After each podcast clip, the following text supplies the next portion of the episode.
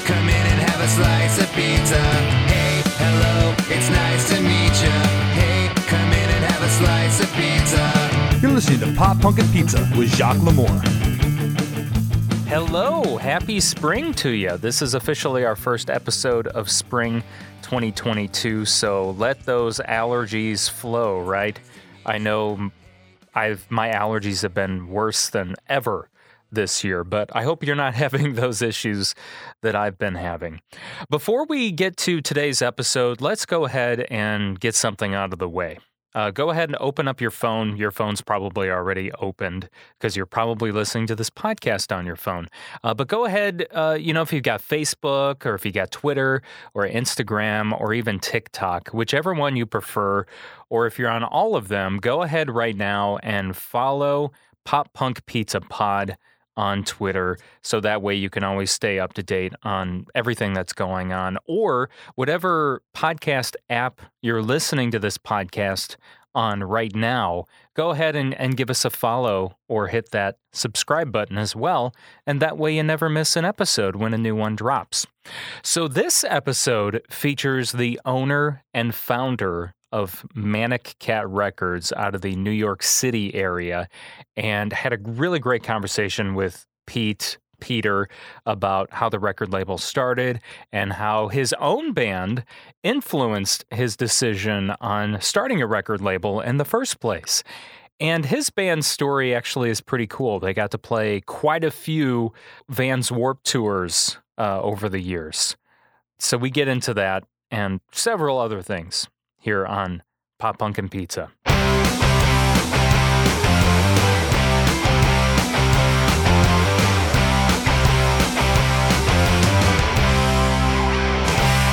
As I was uh, s- sitting down, uh, getting uh, ready for this interview yesterday, um, I was like, Peter James. I'm like, that sounds. You sound like a like a badass comic book character. I wish. like I feel, you know, I don't know what it is, but I, maybe you've been told that before. But me, no.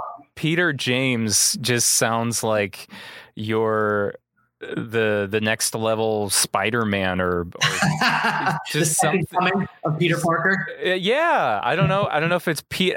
I don't know. Peter James just sounds. It's it sounds like a. It could be a, a cool comic book character, or you know, it's like it's a good stage name, and and obviously with you being the uh, you know the head honcho at Manic Cat Records, I mean, I wouldn't be surprised if I'm going to learn right now that yeah, I actually played in bands, or Peter James isn't my real name; it's my stage name you know but um yeah, we've had uh we've had i don't i don't know if well actually yeah i i, I didn't realize this until uh yesterday as well when i was doing some research on manic cat records but um rival town was Mhm. once on your label right Yep. or are they still on the label No, they they were once on the label. They've moved on, but um, you know, love those guys. Still keep in touch to this day. So really good Yeah. guys. I was going to say I've had they've been guests on Pop Punk and Pizza, but I believe it was uh, at that time. I think they were signed to Lost Music, Mhm. possibly. Yeah. Um, but uh, and we've definitely played your artists on the show before. I know uh, Neverlyn was played on the podcast. Um, I think Ride On Kid as well. Yeah. Awesome. So, cool. um, so it, it's it's cool to finally meet the the person behind the label. Um, and uh, so, where does it all start for you? Where does where does your music um, career begin? Wow. Uh, well, I've been playing in bands, like you called it. So I've been playing in bands pretty much my entire life. Um, you know, ever since I was 14 years old, doing like, you know, the all ages scene and, and all that stuff. Um, I grew up in the, the New Jersey scene, um, kind of right around where like it was that Drive-Thru era where, um, you know, Senses Fail, Hidden in Plain View, Houston Calls, all those guys are kind of Oh, Houston Calls! Everyone was obsessed with that Right. band. Right, for sure. They were Um, they were a um, gosh, I, yeah, I just remember all the cool kids like Houston Calls. Everybody, that was the band. Yep. So kind of growing up in that scene and playing and, and all that, and uh, you know, uh, been playing, touring, all that sort of stuff, and uh, signed indie deals, signed major deals, and kind of got the raw end on both. And uh, Well, yeah. what what? Okay, well, what bands did you play in then? Um, I was in a band, um, and we were very lucky. We we played on the Warp Tour from 2005 to 2009. Um, you know, and uh, it, the band was called Reflective Insight. So, Okay, um, you know, this was back when I think it was pre even MySpace. I think like 2007 or something like that. MySpace started Okay. becoming a thing, and then yeah, um, you know, it was still all physical, all physical world. So yes. you know, mostly, yeah. yeah, and like 2006, maybe 2007, all of a sudden, you know, we, we were able to get our stuff like on iTunes and and you know, I think it was iTunes and maybe something else. I don't remember, but it was like two major things. And everyone was like, "How would you do that? How would you do?" Now it's like it's so easy, right? But back in the day, like, oh my god, how are we able to do that? Like the, the Yes. digital thing. Yeah, I remember um, talking to different uh, band members from different bands, and or maybe you were about to like uh, you were auditioning like new bass players or something, Maybe. and it's like, oh well, he knows how to get songs on iTunes, and it's like we better. You know, we, Right. we should go with this guy. Right. He knows how to get music like- onto. it was crazy. It was like an inside thing. It's like, oh wow, Yeah. that's like a big. Yes. Now it's like every aggregator you can you can pick one. You know, it doesn't matter. There's like 20 aggregators out there. You can just you know, and they're all you know vying for your business. So Yep, yep. And I think at that time, of course, it was. I mean, CD Baby was. I Yeah. think the one the of the one. yeah one of the few ways for indie artists to Yep. Get on iTunes. CD Baby, like the very beginnings of TuneCore. I remember TuneCore. Was Uh, TuneCore around at that time? yeah, they were one of the first. I think like right after CD Baby. Okay, So, gotcha. Yeah, it's crazy. Now it's just like you know, if you got two years in a laptop and some type of software, you can pretty much record something and- and put it Yeah, up.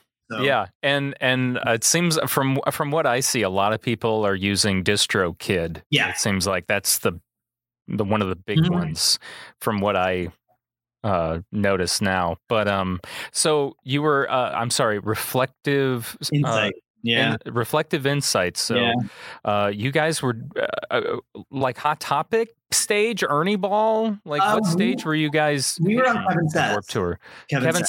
says, okay. Yeah, hot topic. So like, yeah, Kevin. Yeah, because it's Mhm. right. It started out. Kevin says was like sponsored by Hot Topic, and then I know, like in that for a couple years there, it was Kia. I think Well, yeah, uh, were, sponsoring it. Yeah, that was a bigger stage, I think, too. It it was, yeah. It's so funny because my my oldest brother uh, got to play the Hot Topic stage. Uh, the Kevin says Hot Topic Mhm. stage Mhm. in 2006 for like four dates, and cool. It was so tiny. It was it was one of those stages to describe it like it was a it was like a what a like a semi trailer and they just it just like folded out. It, well, that was I think that was the Ernie Ball stage in the beginning. Um, Um, that, you know, and then it kind of evolved into like the Full Sail stage. Um, you know, Yeah. we were we were lucky. Like in our last run uh, in 2009, we actually toggled between Ernie Ball and Kevin Says. So it was actually Oh, nice. yeah, it was a lot of fun. Yeah. Huh. I know by the time I got to play the Kevin Says stage, it was sponsored by Kia. And I think it was like solar powered. And yeah, it was a much it was Yeah. a much bigger stage. It Yeah. wasn't like this tiny ass No. stage. And I felt really I felt like so unworthy. I'm like, I don't deserve it's like I should be playing the the tiny version of this Right. right, now.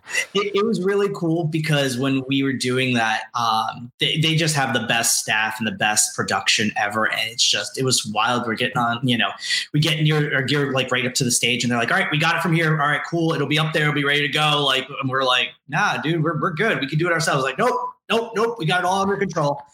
It was I- bizarre. Was it um Brooklyn? yes. That- yes. Yeah. Yeah, I remember. Bro- I was gonna say, I was like, I didn't know if you knew Brooklyn, but he was there. Yes. For a long time. I love Brooklyn. He was great. Yes. That was the guy.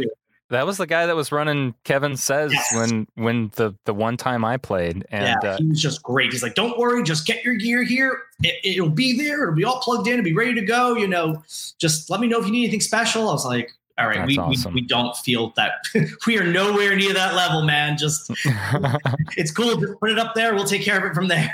That's so that's so cool though. I mean that's that's amazing that you had the chance to be a part of of that of that many warp tours. Um We actually did 2018 too, the last full run as a label. So we did the whole run as a label. oh no way. That's yeah. dude, that's so cool. It- wow. So it's cool, but it's not because you know when you get to my age, um, you have illusions of grandeur at some point because you're just like, oh, I did this ten years ago. Ah, no big deal. I could do this. Stand. I know what to expect. I know, you know, and I don't even have to play. I just have to show up and just, you know, set up the tent and everything. And you're like, I'm dying. Yes, three days in, I'm like, all right, my back is like a pretzel. I haven't slept well in a week, and yeah, this is not. Oh man. So, Yeah, I know. Just from that one day that we played, I was exhausted, and I thought, how do bands do this? That even just do it for one week? yeah,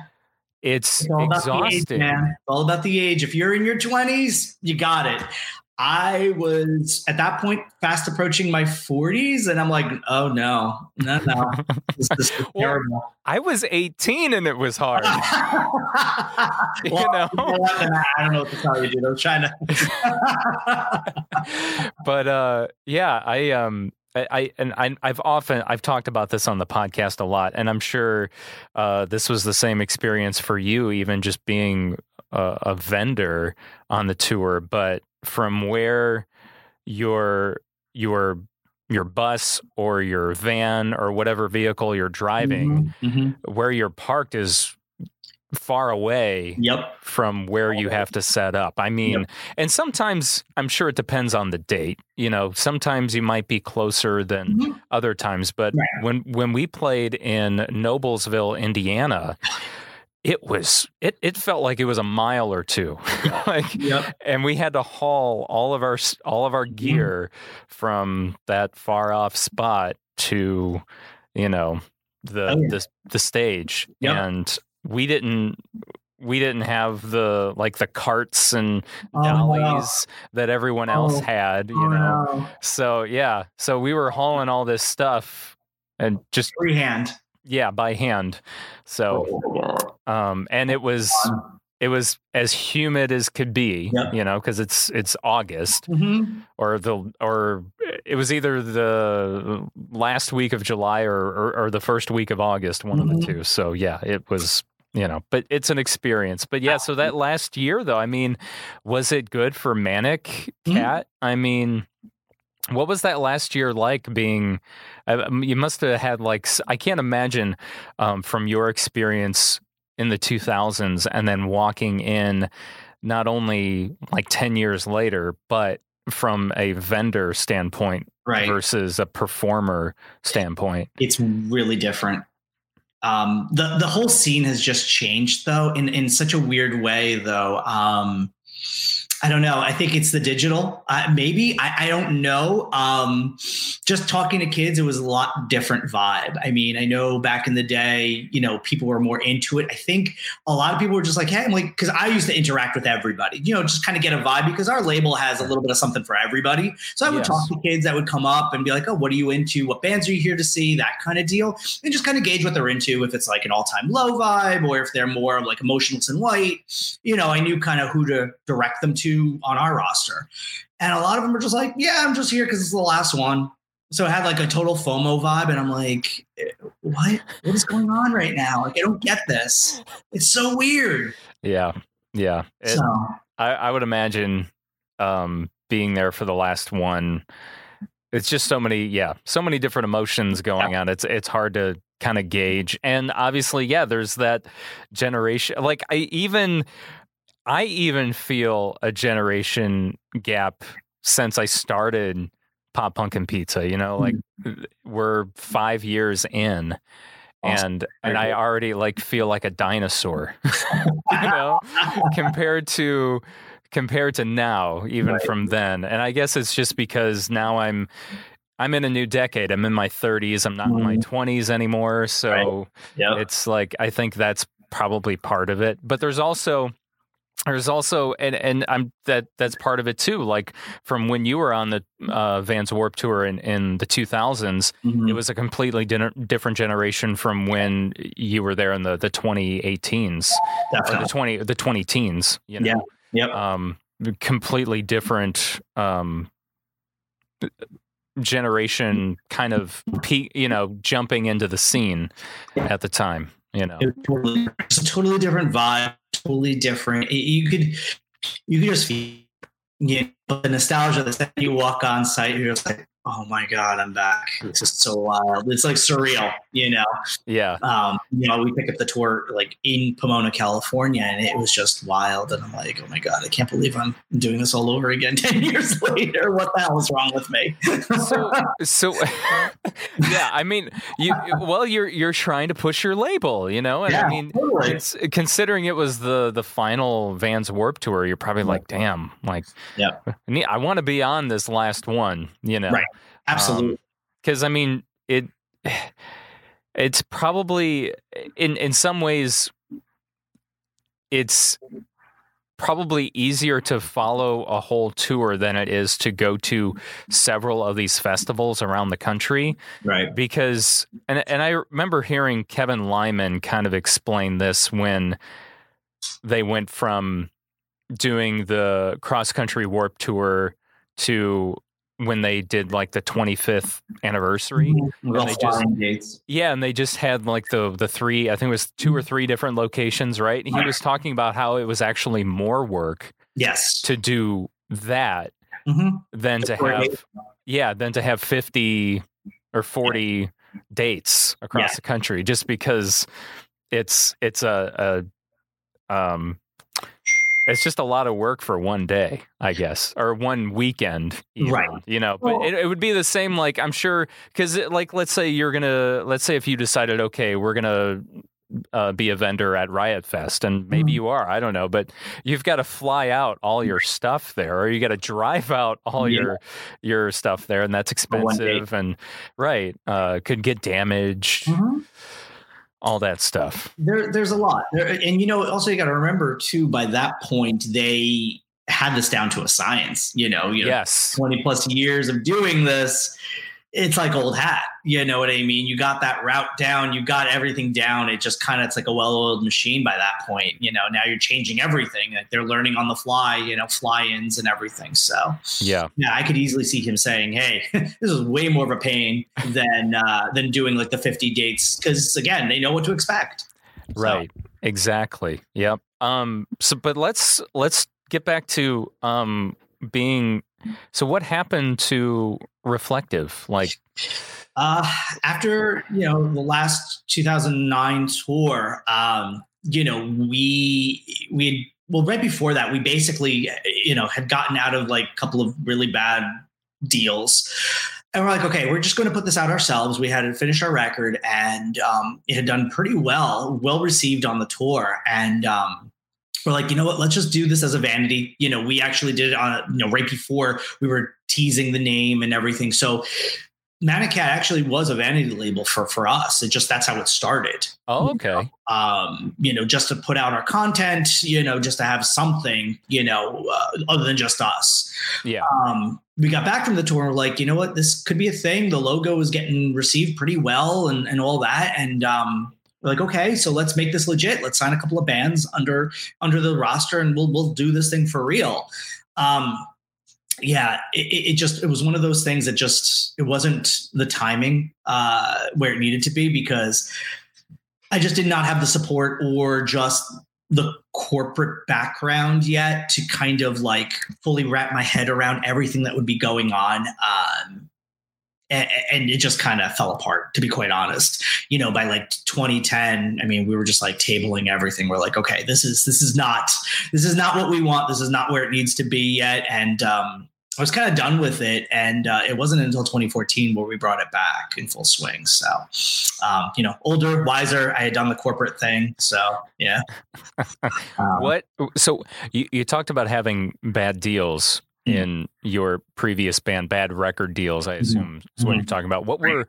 I mean, obviously, I'm not asking you to name names or Right. name labels, but Right. what what were the the the premises of those bad deals? What made them that way, or, or in your eyes, what is a bad record deal? So, I mean, for us, it was a very beginning uh, of the 360 um, concept, and uh, it, it just wasn't. It wasn't what we wanted. Um, you know, quite frankly, I mean, we were also. I was also older too. You know, I, I wasn't like you know in in my late teens, early twenties. Um, just the things that were thrown at us, I'm like, there's no way we could you know, I was thinking worst case scenario. I was thinking like, okay, if this goes sideways, you know, we're we're done for. Um, you know, you usually don't want to think that way, but you kind of have to. Um, a- and we were just like, there's no way we can sign this. There's just no way, you know, because if this in a perfect world, yeah, if everything goes according to plan, great, everybody's happy. But what happens if it doesn't?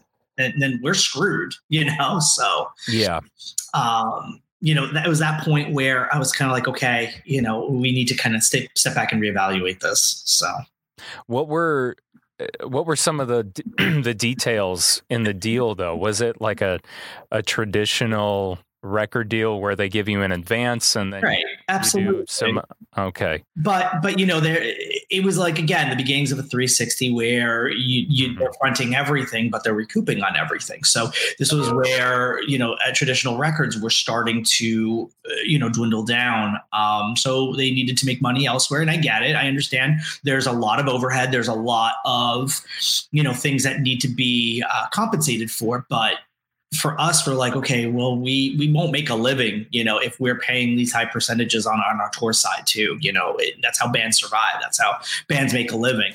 Oh, they were trying to take cuts on your your well, that's what a tour. 360 deal is. You know, they they, Oh, okay. front everything, but they take a cut of everything. So they'll front your merch, but they'll take a cut of it. They'll front your you know touring, you know, but then they take a cut of your touring. They'll front Okay, you know they front all aspects, but then they can justify and take a percentage. Oh, okay. Sure. I was wondering. I was going to ask you what the meaning of a 360. Oh, okay. was. So so it's literally they front everything and then yeah, they take, around. Yeah. they take a big cut. So like they offer you everything you possibly need, pretty Mhm. much. Right, but you know, there's there's strings attached, unfortunately. Oh yeah, I and, mean, and I get it. I get why, but yes, it's hard. It's hard to survive if you're, you know, unless you're you you cross that threshold. Um, it's tough. well, yeah, because at that point you would have to, if they're if it's 360, if it's on everything, then you know, because I feel like a, a lot of bands that I've talked to that have had deals, it's usually just kind of pertaining to the record, and then w- what they do as far as touring or shows go, it's just between them and their agent, their Right. booking agent. Right, and that's a great deal. So yeah, right. I would. Gosh, that would. Yeah, that would suck. Mhm. I just and unless you are uh, an artist who is just doing super well, right. Uh, that's a lot of pressure. Mhm. Because yeah, you still have your agent in there too. You still have your management in there. If you have management, like everybody kind of needs to get paid. The artist is the last one to get paid. Yeah. So it's tough. They're the ones putting in a lot of work, but they're they're the last ones to get paid. So hmm It's kind of like um, how some bands have referenced how they've gotten so much fame, but they're broke. yeah. Oh yeah. Absolutely. They're still eating ramen. They Yeah. might be really well known, but they've got nothing to Yeah. to show for it. You Yep. know. Yep. Well, From- it just comes back down to like you're spending more than you're making. So like if your Yes. tour is costing X and you're only making X, you know, plus Y, well, I mean, you know, you're only left with what whatever that that value is. So Mhm. So, so coming, uh, what happened between like 2010 and, and 2014? I'm. It, it sounds like you you left your band and did work elsewhere. What did you do? world, I was I was in the corporate world. Um, I have a marketing and advertising background, so Okay. you know that's what I was doing. Um, you know, it was it was a little soul crushing. I'm not going to lie.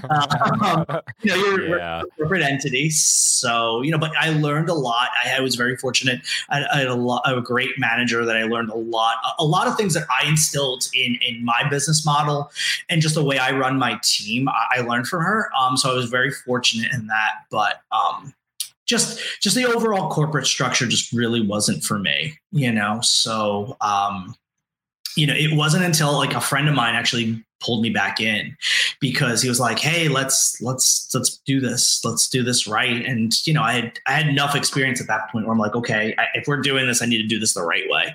You know, um, it can't just be me with a phone and and dealing dealing with everything and, and email and just dealing with this all over again because you know I had a little bit of PTSD from the first go around. So I, you I bet. Yeah. there was a lot. Yeah. Yeah. When uh when you're don't have the the proper background, it really throws you for a loop. I can- Absolutely. yeah. And that doesn't matter it doesn't matter what you're doing. It just it throws you absolutely it can make you batty, you know. Oh yeah, hundred percent. I mean, like, you got to realize I had a full time job at that time. I had the band. You know, we were kind of on a break or whatever. But then I was trying to run the label full time too, and it's just something had to give. It just wasn't, you know, and it was just me. You know, And that was a hard time to start a label too. yeah, yeah. So absolutely. So, so so you're working your corporate gig in Mhm. in marketing. right. um, you you're getting tired of it. Your your fr- friend approaches you and was how did he approach it? Just like, hey, let's bring back the label, or was he like, hey, I'm in this band. Would you want to bring back the label so you can sign us, or what was? No. It, it really was like, hey, I've been really toying around with starting my own label. You know, and I think the first, the, if I remember correctly, I think the conversation was more like, "Hey, do you have any pointers? I'm thinking about doing this." Okay. And then somehow we evolved into bringing back the label and starting all over again. And I'm like, oh God, what am I doing? Um, But yeah. this time you had, you know, you had the business Yes. definitely. experience. Yeah. So it was a lot easier. It was definitely a lot easier for sure. So you start back up in 2014. Mm-hmm. What was what was that like? How did you start off with that? I mean, did you literally wipe the slate clean? Yes. Yes. And and how how did you do that? What was one of the first things you did? So the first thing was, you know, finding the right people that it makes sense to build your core team. That's obviously the biggest deal. Um, and then after that, and, and every band will probably kind of get this too. Like, you know, you were in band, so you understand how Yeah. this works. It's like, you know, it's the same thing with a new label. Like if you're a new band, right, you can't just go to the biggest venue in town or in the scene and play it because they don't care. You know what I mean? Like you have Right. zero following, you have zero metric, you know, no one's heard of you. You you can't just go from zero to 60. You know, you kind of have to build your way up and build your, you know, uh, your credibility, right? So like kind of the same thing had to start with us too as a label. You know, we hadn't been around for so long, you know, no one knew who the heck we were. So kind of had to start from square one again you know look for local musicians that i really liked in the scene and kind of respected and um you know and, and really kind of take it from there. So um it was interesting uh to say the least. And it, was different because you know as artists too they're just like well what have you done? You know who have you worked with? So it was like it was a give and take um you know and it was kind of interesting trying to court them i remember because they were like yeah like so why why what do you have to offer like yeah, yeah, no, right. it was very different it, it was an interesting kind of experience for a while until we we kind of started getting the ball rolling so, So so what were what, what were you offering bands then to start off with? What kind of you know what was the the essence of the deal? so I mean, starting because I would imagine uh, pretty much starting over. I mean, it's not like and it's not like you're going to do a traditional record deal where you give them an advance and Right. then right I would imagine anyway, but I'm Right. just curious how that So, I mean, and that hasn't really changed. Um, you know, our business structure, our business model, our core core values haven't really changed from the beginning. Um, we're pretty tried and true with them.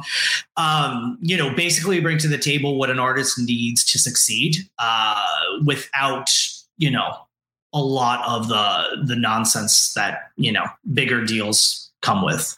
you know, not to try and give away everything, you know, I, you know, No, I mean? I understand. I know you can't give, Right. you know, Right. but but just like eh, you know, little examples. here yeah. So I mean, like that hasn't changed. That being able to have them record, you know, um, with a lot more ease and flexibility, you know, things like that. Yeah, that helps. Definitely. Yeah, I, that helps a lot. Um, but you know, getting back into it, what was one of the the things you thought would be easier and ended up being harder, or vice vice versa? What was something you thought would be harder but was was easier? What were you? I mean, you talked about you know like courting the bands and Mhm. and that kind of thing, getting the, getting them to give you a chance. Right, exactly. That was definitely one of the hardest. But secondary, and this is something I've really thought for sure. I was like, well, I have a background in marketing. This should be no problem. You know, I've done this for years. And, you know, things have changed, things have evolved. And, you know, all of a sudden you have all these social media platforms and it's not traditional advertising anymore. And, you know, who cares about digital? you know, and it's just, it, it was a different animal. It was just kind of relearning and restructuring kind of how I did business too, like, you know, in, in, in my past life and kind of relearning the wheel, so to speak.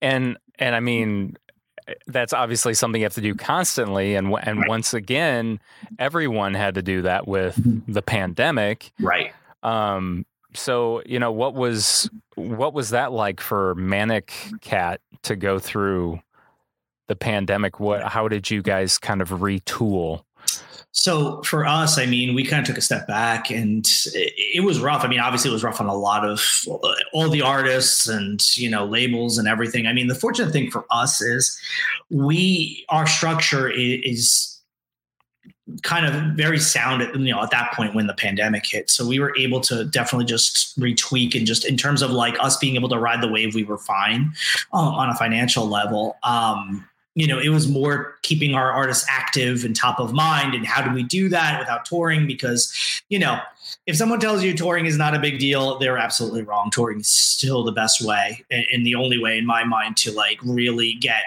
tried and true, you know, hardcore fans. Your casual fans are great, but they're not going to buy anything.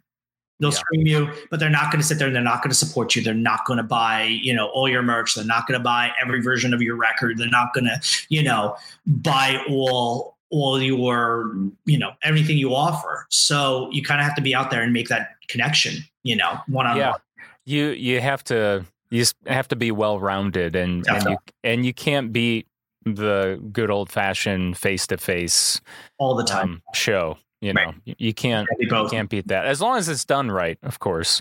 Right. Um, but yeah, I I still feel that way. You can't beat it. I I still come across uh, pieces of of advice and information from people that say you should still be physically passing out flyers Mhm. to your shows and things like that like and obviously you just have to find different ways to do it Right. but it's still it's still a good way to uh, street uh, actual street promo is, is Mhm. still a good tool Yep.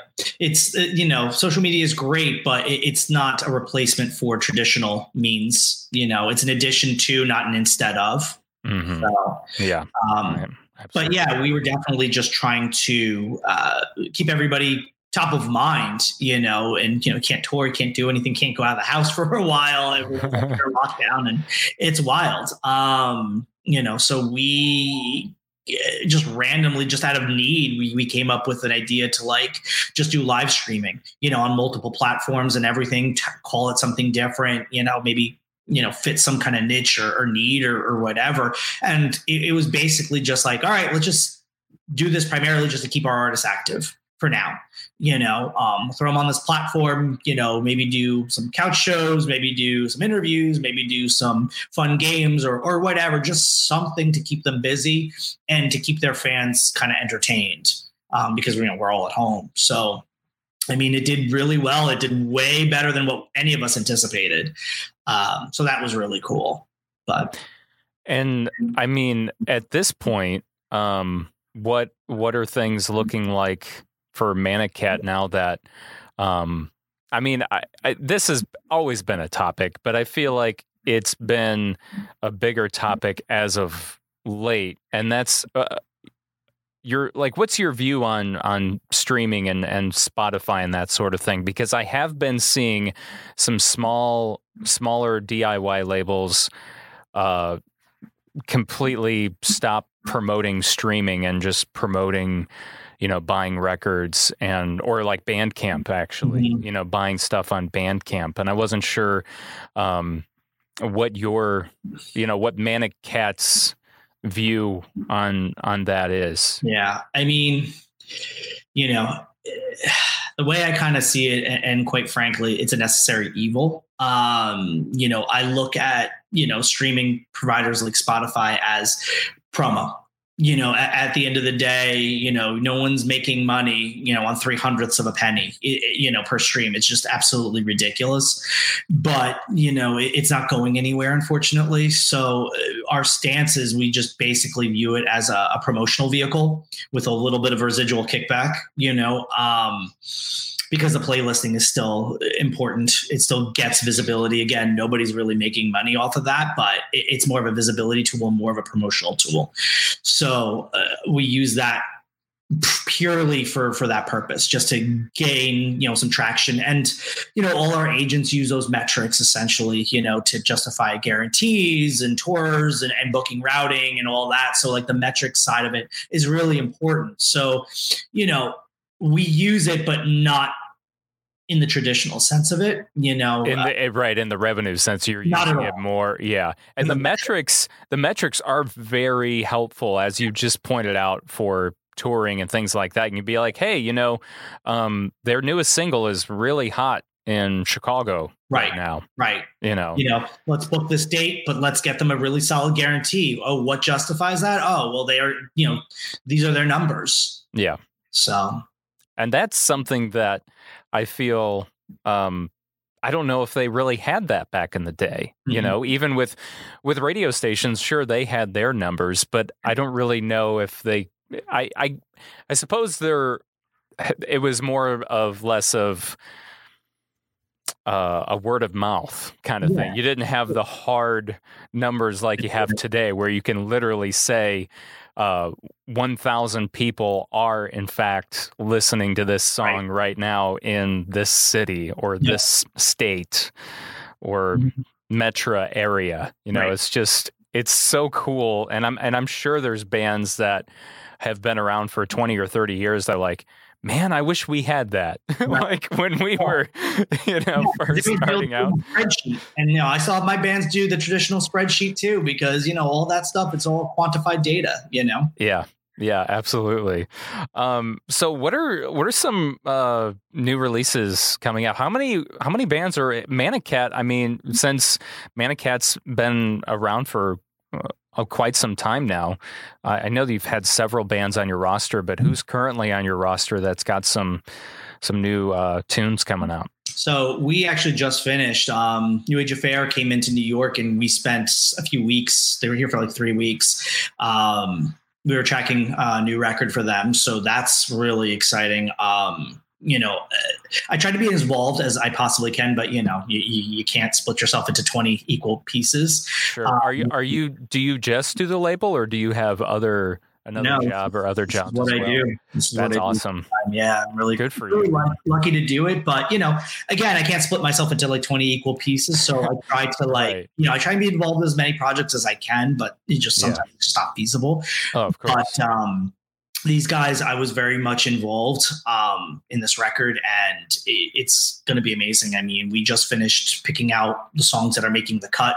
Um, these guys came in, recorded 25 tracks, and we're, we whittled it down to like 13. So okay. yeah um, but a lot of great content a lot of b sides a lot of a lot of just cool stuff um, you know so that's going to be a great release that's going to be sometime late summer that we're looking to push that out um, so that's going to be a big one for us. Um, another band, just happy to be here. They're going to be putting out um, a very classic, traditional early 2000s pop punk emo record. Um, I've heard the pre pro on it. It sounds absolutely amazing. So I can't wait to get them in. They're going to be coming into the studio in a couple of weeks and, and tracking and stuff. So that's going to be a really great one. Lights on the Coast has got a new EP going to be coming out. I think for the records, got a new EP coming out. So there's going to be a lot of music this year. A lot of music, a lot of touring, a lot of stuff going on. So Awesome. I'm glad Yeah. to hear that. Um, I, I, how are so? Where is the state of vinyl at these days? From from your uh, angle, is it as bad as everyone says, or in terms of getting it, in terms of getting it manufactured? Yes. Yeah. yes, it's not as bad as it was. I, I know at one point it was something like 18 month to, to, to 24 month lead time, oh something Oh my crazy like that. And for us, it doesn't make sense because by that point, you know, the artist's already onto a, a you know their next record by then. You know, that the- Yeah. It's irrelevant. So Uh, have you d- have you taken that hard decision to skip vinyl for some of those releases? for now. I mean, we are Uh-huh. looking into it because it's getting better. Our, our pressing plant that we've been using for a while now, they swear those those time constraints are much much better, Okay. um, but still kind of not where we need it to be. Um, you know, just yet. But for certain releases, we're definitely going to be doing vinyl. There's a couple of surprises that we got coming down towards the end of the year um, that we're really not going to talk about. It's just going to kind of happen, and everyone's going to be like, "What the hell just happened?" kind of deal. Um, well, now I'm curious as to what that means. So you got me you got me interested. maybe we'll talk offline. We can maybe talk offline, but uh, yeah, I'm not telling anything yet. So, but it's gonna be pretty cool. Awesome. I, and I know yearly. You, uh, do you actually have any uh, tours that the label kind of um, sponsors? I know you have usually like a yearly show, Oh, yeah, like in New York City, right? anniversary show. We do that every year. I mean, we had our five year, a couple of years back, pre pandemic. Who knew it was going to be the last thing we did for a couple of years? But right. Yeah. but um, yeah, I mean, it, it's one of those things where it, it's a lot of it's a lot of work, honestly, um, to do events like that. Um, we just do them where where it makes sense. We're we're big into giving back in our local scene. You know, we're outside. We're about like at 45 minutes outside of New York City. Okay. So we try to give back to like our local scene and just kind of build up the local market and, and all that. Um, instead of just you know traipsing into New York City. Yeah. Plus, it's also more of a hassle. So Oh, absolutely. local. Absolutely. Yeah, absolutely. I mean, it's the biggest city in the country. yeah, So, we have a really cool event coming up actually this upcoming weekend. Um, you know, it's uh, a rock and wrestling type of event. Um, oh, nice. Yeah, and we did it a couple of years. It was literally right before the pandemic hit. We were uh, actually it was like February, late February. Uh, Oh, wow.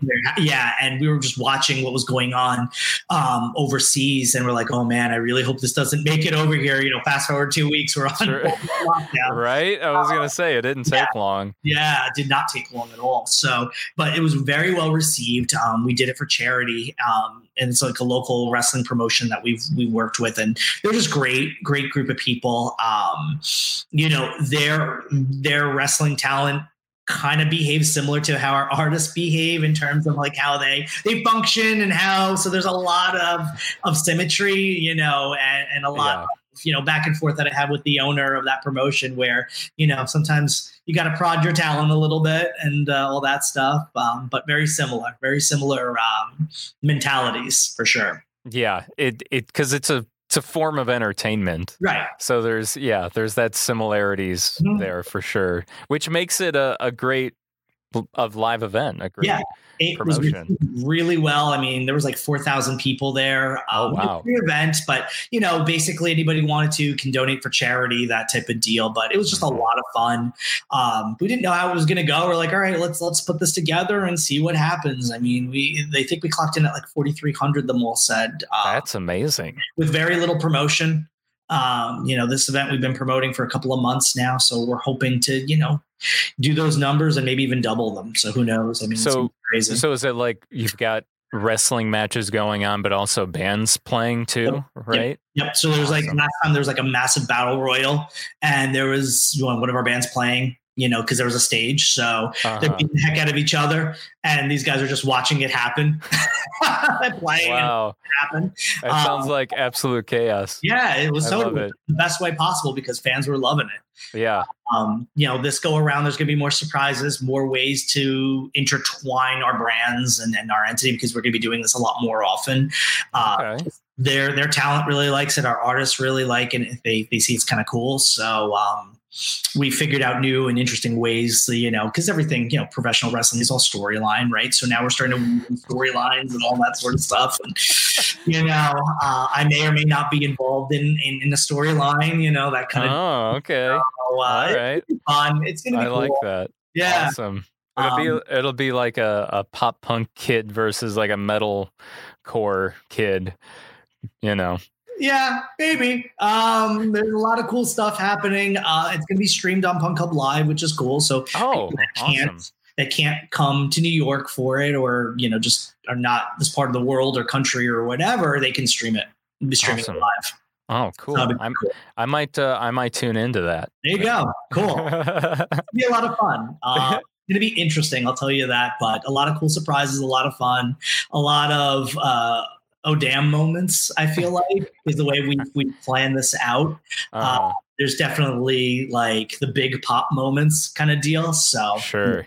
yeah, Awesome. Well. I'm I'm excited. I'm excited for that. I hope uh, I hope you get the the big turnout like you did pre-pandemic. I hope so too. I think people Yeah. are just like looking for something to do.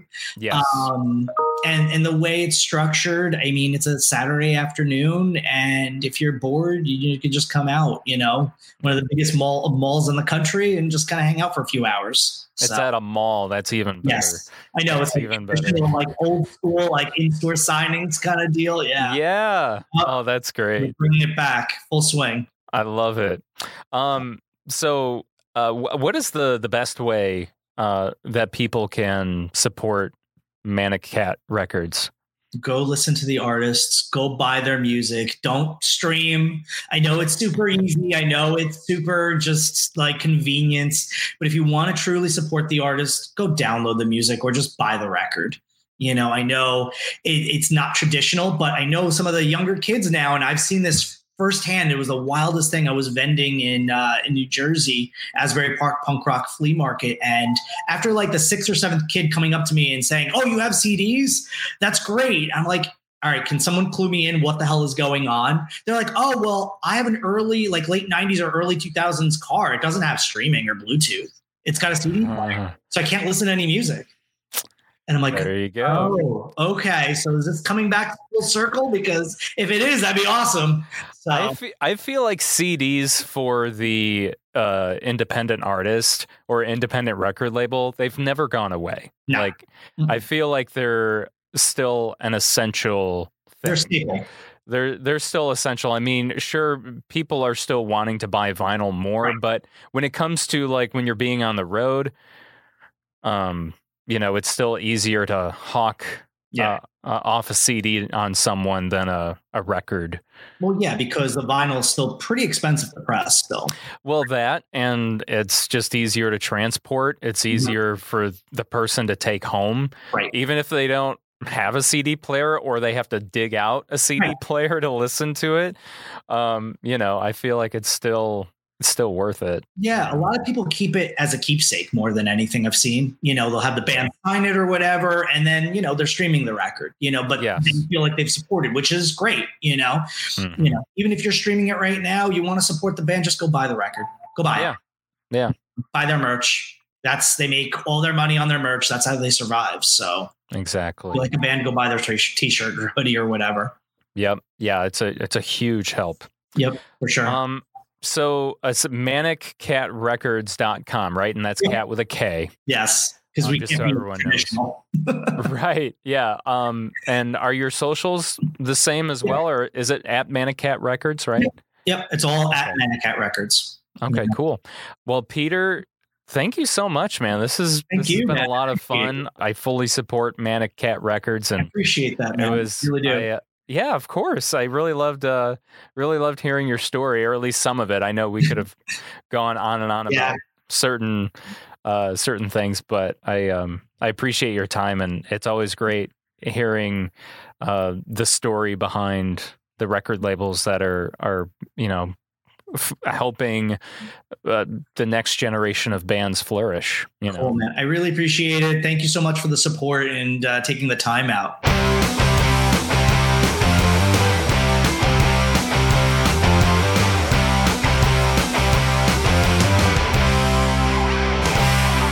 Peter James, such a great guy. Thank you so much to Pete for being on the podcast. Make sure you head up manickatrecords.com, and that is cat with a K. You can also follow them on social as well at Manic Kat Records. And uh, while you're at it, follow Pop Punk Pizza Pod wherever it is that you're on social media. We're pretty much on all of the platforms. And uh, subscri- subscribe to us wherever it is you get your podcasts. And then you can hit up poppunk.com to buy some merch. Use that promo code poppunk to get $2 off your order. Thank you so much once again for listening. Please go back and listen to previous episodes if you haven't already. And our theme song is performed by Chris DeMakes of Less Than Jake. Hey, hello, it's nice to meet you. Hey, come in and have a slice of pizza.